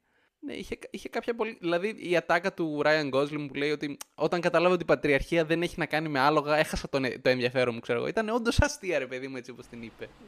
Ε, για μένα το καλύτερο και αυτό με το οποίο γέλασε νομίζω και όλο το σινεμά γιατί α, αλλού τον έπιανε τον καθέναν το χιούμορ, δεν έπιαναν όλα σε όλους. Ήταν το όταν μιλάει με έναν τύπο, σε έναν corporate τύπο στον αληθινό κόσμο και του λέει Α, δεν κάνετε την πατριαρχία εδώ. Και του λέει Την κάνουμε αλλά κρυφά. ναι, δηλαδή είχε κάποια καλά ρε παιδί μου. Επομένως, ναι, εγώ δεν το βρήκα. Ε, είχε κάποια επιφανειακά κομμάτια, τα πολύ πρίτσι κομμάτια. Τα βρήκα και εγώ επιφανειακά, αλλά αισθάνομαι ότι ήταν ρε παιδί μου, μια ταινία για το τι είναι να είσαι άνθρωπος και το τι είναι να, να είσαι γυναίκα, ξέρω. Δηλαδή, το βρήκα, δεν το βρήκα τόσο ρηχό όσο φαίνεται να το βρήκατε εσείς. Θάνια, ε, τώρα, Θα χτύπα. ακολουθήσει κατακεραυνωτική... Εντάξει, όχι. Θεωρώ ότι αν πάει κάποιος με ένα ανοιχτό μυαλό στην ταινία. Εντάξει, ας εξαιρέσουμε τα θέματα αισθητικής, ε, προσέγγισης, σκηνοθεσία, μπλα μπλα μπλα, μπλα, τα οποία εγώ γενικά δίνω βάση σε αυτά, η αλήθεια είναι. Ε, εν προκειμένου, ας πούμε, ότι δεν με κάλυψαν. Αλλά πήγα με ένα ανοιχτό μυαλό, προκειμένου να δώσουμε τι μπορώ να αποκομίσω εγώ από αυτή την ταινία. Εγώ θεωρώ, ας πούμε, ότι ένα κομμάτι το οποίο έπρεπε να θυχτεί ε, στην ταινία και δεν θύχτηκε ήταν το κατά πόσον, εφόσον έχουμε δύο κόσμους, έχουμε ένα Barbie-verse, έχουμε και έναν κανονικό κόσμο. Το κατά πόσον είναι και ένα φιλοσοφικό ερώτημα αυτό, post-modern ας πούμε. Το κατά πόσον ο πραγματικός άνθρωπος εν τέλει δεν θέλει να είναι πραγματικός, αλλά μοιάζει σε εικόνες και ομοιώματα. Δηλαδή, εγώ, ας πούμε, αυτό θεωρούσα ότι θα μπορούσε να το έχει εκμεταλλευτεί λίγο η Γκρέτα για να δει αν ο άνθρωπος στον πραγματικό κόσμο θέλει στην πραγματικότητα να ζει ελεύθερος και να. τέλος πάντων, να έχει δική του βούληση και να είναι όπως είναι, ή θέλει τελικά να μοιάζει στα ομοιώματα που ο ίδιος φτιάχνει. Αυτό τώρα είναι μια προσωπική μου παρατήρηση. σω θα μπορούσε να ενταχθεί και στο κομμάτι του τι θα μπορούσε να κάνει καλύτερα η Γκρέτα για να διανθίσει λίγο το σκηνοθετικό κομμάτι και το από πίσω που λέμε. Ε, όσον αφορά τα κομμάτια ε, με, τους, ε, με τα κηρύγματα και μετά που έπιανε η, η Μπάρμπη, Μπάρμπη και τους έκανε το, το, το κήρυγμα, το είπα και πριν, τα βρήκα λίγο επιφανειακά και πρίτσι και χωρίς επιχειρήματα. Για μένα αν ήθελε να το προσεγγίσει σωστά, θα έπρεπε όχι να λέει στην κάθε Μπάρμπη αυτό και αυτό και αυτό, θα πρέπει να αφήνει την Μπάρμπι να επιλέγει και κάπως να βρίσκει το δρόμο από μόνη της στο να οδηγηθεί σε αυτό. Με έναν τρόπο, δεν ξέρω. Κάποιο σκηνοθετικό, σεναριακό κόλπο. Τη διάρρηξη του φεμινιστικού κινήματος. Ο, ο Άλκης νομίζω ότι με κοιτάει περίεργα και θέλει να προσθέσει κάτι σε αυτό που λέω. Θες να πεις κάτι; Ε, θέλω να πω πρώτον note to self να προσθέσω κάπου εκεί ένα Ταρκόφσκι poetic cinema Ξέρεις που πιάνει το κεφάλι του έτσι εδώ. Ε, δεύτερον, ε, το σκηνοθετικό κόλπο θα μπορούσε να είναι για παράδειγμα το να αφομοιώσεις στην ταινία της δύο χρόνια ζωής για κάθε Barbie, γιατί ξέρω εγώ δεν είναι μια διαπίστωση που μπορεί να κάνει κάθε μία τόσο σύντομα. Οπότε, ε, δηλαδή για να διαπιστώσει μόνη της κάποια Barbie γιατί χρειάζεται να αποτινάξει τον και ένα από πάνω της και γιατί χρειάζεται να γίνει εξάρτητη και τέτοια, ε, είναι μια απόφαση η οποία καταλαβαίνω ότι στα πλαίσια της άντρα και της κομμωδίας θα την δείξει στα γρήγορα. Δεν μπορείς να περάσεις όλη τη διαδικασία να την δείξεις. Σίγουρα, συμφωνώ με τον Άλκη. Απλά για μένα, ας πούμε, θα έπρεπε να έχει τονιστεί το κριτικό κομμάτι. Στο ότι ξέρεις, έχω μια εκπαίδευση που μου το δίνει αυτό. Έχω, έχω έναν περίγυρο που αυτό το υποστηρίζει. Όχι έρχεται ένας τυχάρπαστος, μου λέει ένα λόγο. Εντάξει, το καταλαβαίνω ότι για το χιούμορ και όλη την υπόθεση αυτό και την πλοκή δεν, Δεν είναι- εξυπηρετούσε. Δεν είναι τυχάρπαστος, είναι η Μάργκο Τρόμπι που σου το εξηγεί. Η Μάρκο Ρόμπι ισχύει. Που θεωρώ να πω αυτή τη στιγμή, να κάνω και ένα σχόλιο λιγάκι spicy. Θεωρώ ότι πάρα πολλοί άντρες πήγανε και μόνο για να βλέπουν ε, τη Μάρκο Ρόμπι να περπατάει στις μύτες. Συγγνώμη, είπατε τις πατούσες της Μάργκοτ Ρόμπι. Ποιος πήγε για αυτή την ταινία να δει, να δει αυτή Α, την ταινία. καλά. Οι Μόνο από, αυτό, δεν πι- ξέρω. οι από πίσω μου σίγουρα πήγανε γι' αυτό γιατί το σχολιάζαν. Τις πατούσες. Μερακλείδες. ναι, ναι. Ποιοι, ποιοι είμαστε εμείς για να κρίνουμε; δεν, δεν έμαθες τίποτα από αυτή την ταινία, Μπάρμπι μου, ενώ χάνια μου; Ε, και θέλω να πω ότι γενικά ε, θα μπορούσε να έχει θίξει πολλά πράγματα. Ε, Κυρίως σε σχέση με το. Δηλαδή, δεν ξέρω, εμένα σε αυτή την ταινία, όπως προείπα, θα με ενδιέφερε να δω κάτι.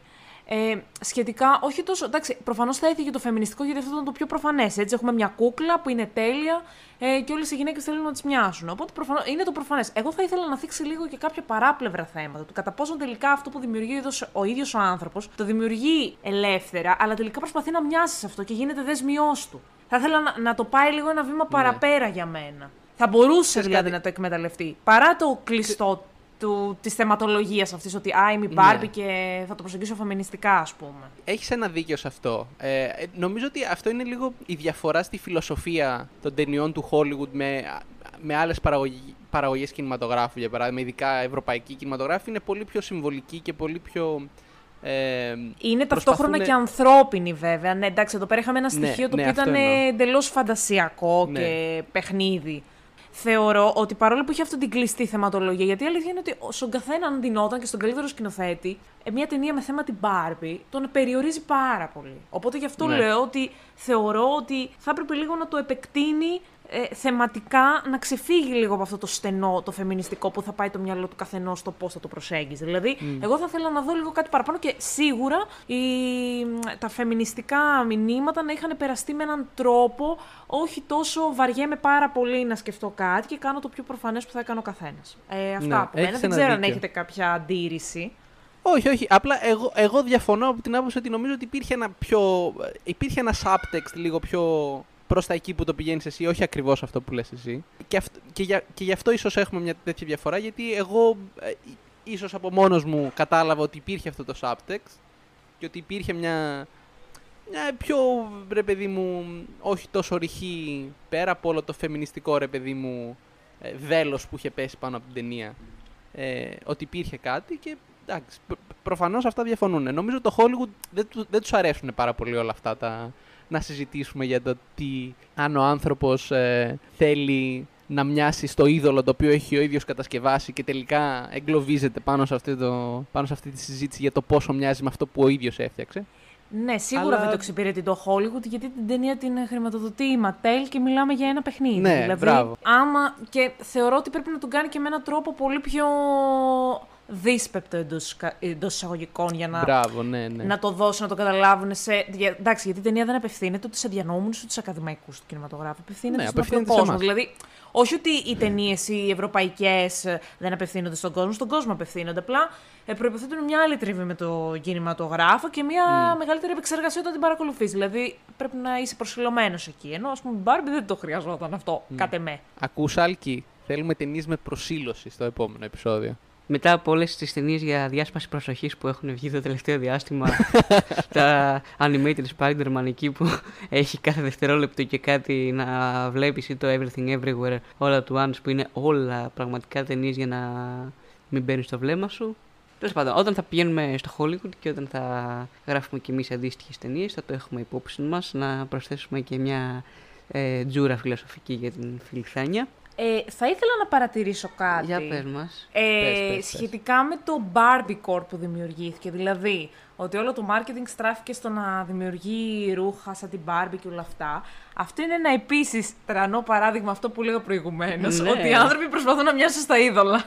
το οποίο θύχτηκε με έναν πραγματικό τρόπο επί της ουσίας. Οπότε κάνω και αυτό το μικρή παρένθεση ως προς αυτό. Για αυτό που θα ήθελα εγώ να Τροφή έχει για προσεγγίσει σκέψη. η ταινία. Ναι, θεωρώ ότι θα μπορούσε να το είχε εκμεταλλευτεί περισσότερο. Αυτό το, την ε, διάσταση πραγματικού και ψεύτικου κόσμου Barbie, ας πούμε. Νομίζω ότι χώραγε ένα meta-joke μέσα ακόμα για το πώς εμεί βγάζουμε αυτή την ταινία τώρα και το μόνο που θα κρατήσετε είναι ότι του χρόνου θα ντυθείτε Barbie στις απόκριες. Μπράβο, ναι. Στο πατερινό καρναβάλι. και Ken, εννοείται και Ken. Το που δεν χρειάζεται και τίποτα η αμφίεση Ken. Εδώ που τα λέμε, Γιώργος Μαζονάκης βάζει το Goods Forum όπως Όντως. ήταν στο βίντεο κλιπ και βάζει ακριβώς τα ίδια. Ρε, επίσης, επίσης ε, ήθελα να πω, τι, τι φάση με τους τυπάδες που λένε «Α, εγώ είμαι ο Κεν». Είμαι σε φάση, αυτός, αυτός ο Κεν δεν, υ- δεν υπάρχει αυτός ο άνθρωπος, δηλαδή είναι «Oh my God», δηλαδή δεν καταλαβαίνω πώς, πώς ταυτίζεστε με τον Κεν. Και enough of that θα έλεγε κανένας. Ναι, ναι. Ε, νομίζω Και ότι δεν enough, θα και ήταν enough. και πολύ ε, πετυχημένο παράδειγμα να ταυτίζεται με τον Γκέν, γιατί ο Γκέν ξεκινάει σαν ε, στην άπτεστη ελληνική και πολύ λόγια γλώσσα σαν καληνυχτάκιας και καταλήγει Simp, ένας simp. ψωνισμένος μότζο τζότζο house ε, player wannabe, ας πούμε. δηλαδή, δεν ξέρω, σαν χαρακτήρας είναι εντελώς προβληματικός. Παρ' όλα αυτά, παιδιά, πόσο ενδιαφέρον έτσι. Δηλαδή, δείχνει ότι ακόμα και αυτός που είναι έτσι και καλά καληνυχτάκιας και ουσιαστικά όλη του η ζωή έχει ξεκινήσει με το να κάνει idolize και να βασίζει τη ζωή του γύρω από μια γυναίκα, μπορεί να καταλήξει στο τέλος και είναι σχετικά μικρή η απόσταση κα- και αυτός εντελώς ε, φαλοκράτη και εγώ είμαι εδώ πέρα με τους bros μου και βλέπουμε ε, αγώνες ποδοσφαίρου και rugby και κάνουμε mainly manly things κτλ. κτλ. Δηλαδή είναι ένα τσιγάρο δρόμος ακόμα και αν νομίζεις ότι έχεις τις ευγενέστερες των προθέσεων. Ναι, αυτό ισχύει. Ωραία. Ε, αυτά με thematic analysis. Προφανώς θα το ξαναπώ όλο το κομμάτι που σας είπα ότι θα βάλουμε Ναι, βαθμολογίες, συγγνώμη. γιατί έχουμε κάνει 15 λεπτά παρένθεση. Οπότε, όχι ρε, εγώ με το, για το καλό το λέω. Ε, νομίζω λοιπόν, παιδιά, ότι με τούτα και με εκείνα συμφωνούμε όλοι μαζί και το δίχως άλλο αυτή η ταινία θα πάρει από όλους μας το 10 στα 10 που φυσικά και αξίζει. Σωστά δεν τα λέω, φίλη Θάνια; Ε, φυσικά. 10 στα 10 από μένα είχε μπει ήδη πριν τη δω. Ε, ειλικρινά τώρα, για μένα αυτή η ταινία είναι στο 3 στα 10. Το ρίξε. Μπαμ! Επειδή Oh my είπα God. όμως, εγώ είπα ότι έχω μια ε, ιδιορυθμία. Δίνω πολύ βάση στην αισθητική προσέγγιση του εκάστοτε καλλιτέχνη. Δεν, δεν υποστηρίζω ότι όλο το Hollywood είναι για τρία, αλλά η πλειονότητα του Hollywood είναι για τρία και κάτω. Fatality. Τόσο απλά. Με Ευχαριστούμε για το ελάχιστε context. πλην ελαχίστων εξαιρέσεων. Του Νόλαν, ας πούμε. Α εξαιρέσουμε το Τένε, το οποίο ήταν μια μπουρδα. Ε, και δεν καταλάβαμε απλά τίποτα, το κάνει για να μπερδέψει όλο τον κόσμο. Και κάποιον άλλος σκηνοθετών, Τερεν Μαλίκ και διαφόρων άλλων. Τέλος, τελειώνω εδώ γιατί θα αρχίσω να μακρηγορώ. Κρατήστε το όνομα Γκρινιάρη, που είναι αυτό το οποίο αναφέραμε στην αρχή. Υπάρχει κάποιος λόγος για τον οποίο ε, δόθηκε κατά πάσα πιθανότητα και μπορείτε να την βρείτε και να της πείτε την άποψή σας για τις ε, διάφορες υπερβολές που ακούστηκαν στη σχέση με την ταινία της Barbie. Εγώ θα σταθώ λίγο πιο επίοικης μαζί της. Θα πω ότι η ταινία ήταν περίπου το 6,5, περίπου θα πω. Η προοπτικη της ήταν για πολύ περισσότερο, φυσικά. Αλλά σ- σκέψου βγαίνοντας από το σινεμά, ένιωσα ότι ήταν ψηλοεφτάρι. Αλλά επειδή ακριβώς ε, τις επόμενες μέρες την ξανασκεφτόμουν και είχα διάφορες ενστάσεις για το πόσα πράγματα θα μπορούσαν να είχαν γίνει και δεν έγιναν, νομίζω καταλήγω στο 6,5 και μπράβο της. Αυτό είναι, είναι τίμιο. Είναι ένα okay, μια ok βαθμολογία. Δεν βάζω συχνά, είμαι συνήθως των άκρων. Βάζω ή πολύ ψηλά ή πολύ χαμηλά. Αλλά γιατί όχι, υπά- έχουν δικαίωμα να ζήσουν και αυτές τις ταινίες. Το 6,5 ήταν και το μ, πνεύμα του Νισέριν που είχαμε δει πέρυσι με τη Θάνια. Στο οποίο βέβαιως διαφωνώ, διότι όπως έλεγα και στον Άλκη, ο Μακδόνα είναι πρωτίστως ένας θεατρικός συγγραφέας και αυτό φαίνεται και στη σκηνοθεσία των ταινιών. Και επίσης έχει και αισθητική. Κάτι το οποίο, ας πούμε, στην Barbie εγώ δεν μπορώ να βρω κάποια αισθητική που να είναι της αρισκίας μου, οπότε κλείνω εδώ την παρένθεση γιατί θα αρχίσω να μονολογώ για τον Μακδόνα και πόσο μου αρέσει. Οπότε, μπράβο. Για πες και εσύ φίλε Κωνσταντίνε, νομίζω ότι ε, έρχεσαι κάπου εδώ πέρα να γεφυρώσεις το χάσμα ανάμεσά μας. Να δώσει τη δική σου βαθμολογία μια πιο ε, ψύχρεμη κριτική. Ωραία. Εγώ, να- αφού έδωσε context και η Θάνια, να δώσω κι εγώ ένα context. Κάτω από πέντε βάζω ταινίες τις οποίες δεν θα πρότεινα σε κανένα να δει. Επομένως είναι πολύ δύσκολο να βάλω κάτω από πέντε σε ταινία. Και 9 με 10 θα βάζα σε ταινία την οποία μπορείς να τη δεις και μετά από 10 χρόνια και να είναι το ίδιο καλή. Επομένως, εγώ θα βάλω στον Barbie ένα 8,5 γιατί έχω τις αμφιβολίες μου για το κατά πόσο Έχω τις αμφιβολίες μου για τα κατά πόσο θα μπορούσε κάποιος να τη δει μετά από 10 χρόνια και να είναι το ίδιο ε, καλή σαν ταινία. Ήταν η πιο διασκεδαστική και η πιο φαν ταινία όλου του καλοκαιριού και νομίζω ότι αξίζει μια πολύ καλή βαθμολογία, τουλάχιστον από έναν από τους τρεις. Δεν, το- δεν το πιστεύω ότι εγώ έβαλα τόσο ψηλά βαθμολογία, ναι, εσείς όχι. Και οι ερμηνείες, η σκηνοθεσία και όπως είπα, η, δια- το- η διασκεδαστικότητα της ταινίας νομίζω το, το αξίζουν αυτό. Η μόνη μου, ε, πώς το λένε, κρατάω μικρό καλάθι μόνο για το κατά πόσο θα μπορεί να είναι rewatchable και να την ευχαριστήσει το ίδιο μετά από 10 χρόνια. Έχω να πω ότι συνήθως όσοι μας ακούνε, εμένα μου λένε ότι δεν συμφωνούν ποτέ μαζί μου. Δηλαδή είναι απίστευτο αυτό το πράγμα. Γιώργο, για σένα μιλάω. Κάποιος, κάποιος λόγος θα υπάρχει. Δεν μπορώ να φανταστώ ποιος, αλλά κάποιος. Σίγουρα φέρετε και το μαύρο πρόβατο σήμερα, δεν θα συμφωνήσει και κανείς μαζί μου, οπότε... Μετά από αυτές τις ε, αντι, αντιφατικές βαθμολογίες, βέβαια πρέπει να παρατηρήσω ότι αν πρέπει να κρατήσουμε κάτι από αυτή την ταινία είναι ότι το σκηνικό αλλάζει. Ήδη αυτές τις μέρες που θα πάμε να δούμε το Oppenheimer σε λίγο καιρό το βλέπουμε ότι Μμμ. το σκηνικό αλλάζει. Η κινηματογραφική αίθουσα παίρνει ξανά τα πάνω της σαν event και το marketing των ταινιών αρχίζει να ανεβαίνει επικίνδυνα. Δηλαδή θα αρχίσουμε όλο και περισσότερο, δεν ξέρω αν το παρατηρείτε κι εσείς, να βλέπουμε ταινίες ε, οι- οι οποίες προωθούνται από το TikTok, κάνουν ολόκληρες τάσεις μόνες τους, ε, γίνονται meme πολλούς μήνες πριν την κυκλοφορία τους, και με αποτέλεσμα να είναι πλέον ένα inside joke το ότι πας να δεις την ταινία, δεν είναι καν το γεγονός ότι βλέπεις απλά μια ταινία όπως ήταν κάποτε. Κάτσε, περίμενε, μπερδεύτηκα. Θες να πω Κάτι για το γενικά marketing, το- φίλε, τα κάτι για το event. marketing. Ναι, ωραία. Ε, αυτό που θα πω εγώ είναι ότι είναι, είναι η πρώτη χρονιά μετά την πανδημία την οποία νιώθω ότι όντως ρίχνουν χρήματα στο marketing των ταινιών πάλι. Θα συμφωνήσω μαζί σου ως ένα βαθμό και θα πω πάντως ότι αυτό το marketing καλό θα ήταν να είναι για ταινίες οι οποίες είναι από ε, νεοφερμένους ή τουλάχιστον αξιόπιστους σκηνοθέτες όπως η Greta Gerwig στους οποίους δίνεται η ελευθερία να κάνουν μια ενδιαφέρουσα ταινία και όχι να είναι απλά ξέρεις, διαφήμιση για να διαφημίσουμε την ταινία που θα διαφημίσει το παιχνίδι που θα, μας, θα κάνει τα παιδάκια να αγοράσουν τα παιχνίδια και θα βγάλουμε λεφτά. Καταλαβαίνεις, δεν, θεωρώ για Αυτό παράδειγμα ότι δηλαδή που η έγινε με ιδέα- την Barbie. Δεν είναι, ξέρεις κάτι όμως, δώσαν ελευθερία στην Κρέτα να κάνει μια καλή ταινία. Δηλαδή, τουλάχιστον εγώ αυτό Ναι. πιστεύω. Δηλαδή, Δώσαν φαινομενικά την ελευθερία να κάνει μια ταινία με νόημα εντός πολλών εισαγωγικών για να ε, όλες οι εταιρείες οι παράπλευρες θα πουλήσουν ρούχα και όλο το αντίστοιχο merch Barbie. Ναι, ο, κοίτα, αυτό, σε- αυτό σε έναν βαθμό ισχύει. Αλλά στην Κρέτα δόθηκε η ελευθερία στην οποία δεν δίνεται α, σε άλλους σκηνοθέτες, στη Marvel για παράδειγμα. Οι σκηνοθέτες της Marvel Κακό ουσιαστικά είναι κινητή. απλά το όνομα στο τέλος της ε, ε, της ταινίας. Γιατί Μία Το μόνο πιο που γι- καταγγελτική θα έλεγε ότι είναι σαν ξεπούλημα όμως επί της ουσίας αυτό. Ναι, κάτσε τώρα. Ε, προβοκατόρικη θα έλεγα, όχι καταγγελτική. Τώρα εντάξει, ξεπούλημα. Η- η- Η γυναίκα δουλεύει στο Hollywood εδώ και 20 χρόνια. Δεν ξέρω δηλαδή πόσο ξεπούλημα είναι. Δηλαδή, ως ένα βαθμό το, το δέχομαι. Ως, α- σε ένα- Είναι ως έναν άλλο καλλιτεχνικό βαθμό, ξεπούλημα εννοώ έτσι, δεν εννοώ... Κατάλαβες τι εννοώ. Ναι, θα, ήταν- είναι ξεπούλημα. Αν, τι να σου πω, άμα δεν έκανε καλή ταινία θα ήταν ξεπούλημα. Δηλαδή, έτσι το βλέπω. Ναι, δεν Εγώ απλώς πειράζει να πω διαφωνούμε, καλό ότι είναι. εγώ προσωπικά ντρέπομαι που αυτή είναι η ταινία πάντως που έσπασε τα ρεκόρ όλα και είναι η highest earning ταινία της Warner Bros. 100 χρόνια ιστορίας έχουν βγει ιστορικές ταινίες και αυτή είναι η ταινία που κρατάει αυτή τη στιγμή το νούμερο ένα σκορ σε εισπράξεις τουλάχιστον και ιδίω άμα λάβεις υπόψη και το inflation. Τέλος πάντων, το, το καλά νέα είναι ότι ο κινηματογράφος θα ζήσει, θα ζήσει για να παλέψει άλλη μια μέρα, θα ζήσει για να ε, τον συχαίνεται η Θάνια τον Αμερικάνικο τουλάχιστον άλλη μια μέρα. Οπότε.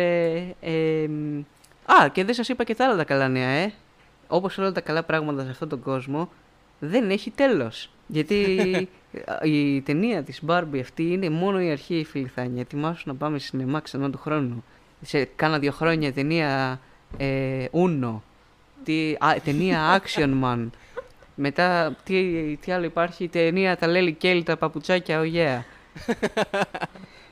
ε, πώς νιώθετε για το μεγάλο αυτό franchise που ξεκινάει η Greta Gerwig, αυτή η ΟΤΕΡ, ξεκινάει ένα franchise τώρα της Mattel και της αναθέσαν έναν καινούριο κόσμο να φτιάξει. Προσωπικά φτιάξει την αντιτίθεμαι στον όρο ΟΤΕΡ για την Κρέτα. Ο όρος ΟΤΕΡ αποδίδεται σε πολύ συγκεκριμένους ανθρώπους. Τα δικά μου δάχτυλα είναι μετρημένοι στα 10. στα 10 δάχτυλα των ε, χεριών μου. Ε, θεωρώ ότι θα είναι μια αποτυχημένη συνταγή. Διότι έγινε το μπαμ με τη μία ταινία, όπως γίνεται πάντα δηλαδή, και ξεκινάει αυτό το πράγμα με τα sequel. Α πούμε, βγήκε ο Joker 1, ο οποίος περιπτόντω δεν μ' άρεσε. Θα βγει τώρα ο Joker 2. Α πούμε, γίνεται αυτό το πράγμα της επανάληψης, το οποίο δεν νομίζω ότι ωφελεί. Ε, αυτό κατ' εμένα. Νομίζω ότι είναι μια συνταγή αποτυχίας. Ναι, και εγώ νομίζω ότι είναι το λάθος, ε, πώς το λένε, το λάθος μάθημα που, παίρνουν τα, στο- που παίρνει η Warner Bros. είναι σε φάση, α, να κάνουμε ταινίες για παιχνίδια. Ενώ το μήνυμα είναι όχι, να κάνεις καλές ταινίες. Τι να σου πω, άμα, άμα δώσουν στο, στο Spielberg να κάνει ταινία για το Uno, θα πάω να τη δω, οκ, εντάξει. Δεν βγήκε ταινία για το Tetris, δεν νομίζω ότι δεν Όντως. είμαστε κοντά. Όντως, η οποία φαίνεται αρκετά καλή βέβαια. Ναι, ε, more on that στο επεισόδιο για το top 5 της χρονιάς όταν και θα έχουμε κάνει co- catch up. Μέχρι όμως το επεισόδιο με το top 5 της χρονιάς, ε, ουσιαστικά τώρα ξεκινάμε φίλμτατε και φίλμτατες. Τώρα είναι η έναρξη της ε, κινηματογραφικής σεζόν. Τώρα επιστρέφουμε δυναμικά οι άνθρωποι που αγαπήσατε, οι άνθρωποι που σας συντροφεύουν στα ακουστικά σας κάθε φορά που μπαίνετε σε ένα μέσο μαζικής μεταφοράς. Ε, και θα θέλαμε φυσικά να φιλοξενήσουμε ακόμα περισσότερους από εσάς, να ακούσουμε ακόμα περισσότερες διαφορετικές από τις δικές μας απόψεις. Έτσι είναι και ευχαριστούμε πάρα πολύ τη Θάνια που ήρθε και μας έκανε παρέα σήμερα και έκανε τόσο ενδιαφέρουσα τη συζήτηση, κατά κύριο λόγο. Εγώ σας Ε. ευχαριστώ, παιδιά. Είστε υπέροχοι και εύχομαι να με καλέσετε και σε επόμενα επεισόδια σας. Συγκεκριμένα απαιτώ να με καλέσετε έτσι πάρα πολύ δημοκρατικά ε, στο μ, Poor Things ε, που θα κάνετε του Λάνθιμου και σίγουρα και στην τελευταία ταινία του Ken Loach που θα έχω πολύ περισσότερα να πω από σήμερα. Και τώρα θα αποδείξει πόσο μεγάλη φαν ήταν, ε, γιατί εννοείται ότι την τιμή να έρθουν στα επεισόδια τη δίνουμε στους μεγαλύτερους φαν μας, συμπληρώνοντας τη φράση με την οποία κλείνουμε κάθε επεισόδιο και συνιστούμε στον καθέναν από εσάς. Άκουσέ μας, Θάνια μου, αγάπησέ μας, τι άλλο λέμε στον κόσμο μετά; Μπορεί η Φάνη τόσο μεγάλη που είμαι να έχει πάθει μια άκρηση μνήμης σε αυτή τη στιγμή και να μην το θυμάται. Θέλω ένα hint, ένα κλου. Έχει, Όχι, να θα κάνει το με, κόψουμε. έχει, έχει να κάνει με το επάγγελμά μας. One eternity later. Εντάξει, μπορεί να το πάρει το ποτάμι. Ωραία, ναι. Ε, ε, και τώρα συμπληρώνεις την ε, φράση και μας αποδεικνύεις πόσο μεγάλη φαν των φιλμ τον είσαι και γι' αυτό σε καλέσαμε να γίνεις και εκεί στο επεισόδιο. Θάνια μου, τι λέμε στο κοινό; Λέμε, άκουσέ μας, αγάπησέ μας. Νομιμοποίησέ μας. Και τώρα που το ακούσαμε και από μια επίσημη δικηγόρο και με τη βούλα του κράτους, μπορούμε πλέον να πούμε ότι έχουμε νομιμοποιηθεί στο 100%. Ευχαριστούμε πολύ και πάλι, θα τα πούμε στο επόμενο επεισόδιο. Oh, I'm having so much fun! Well, Bobby, we're just getting started.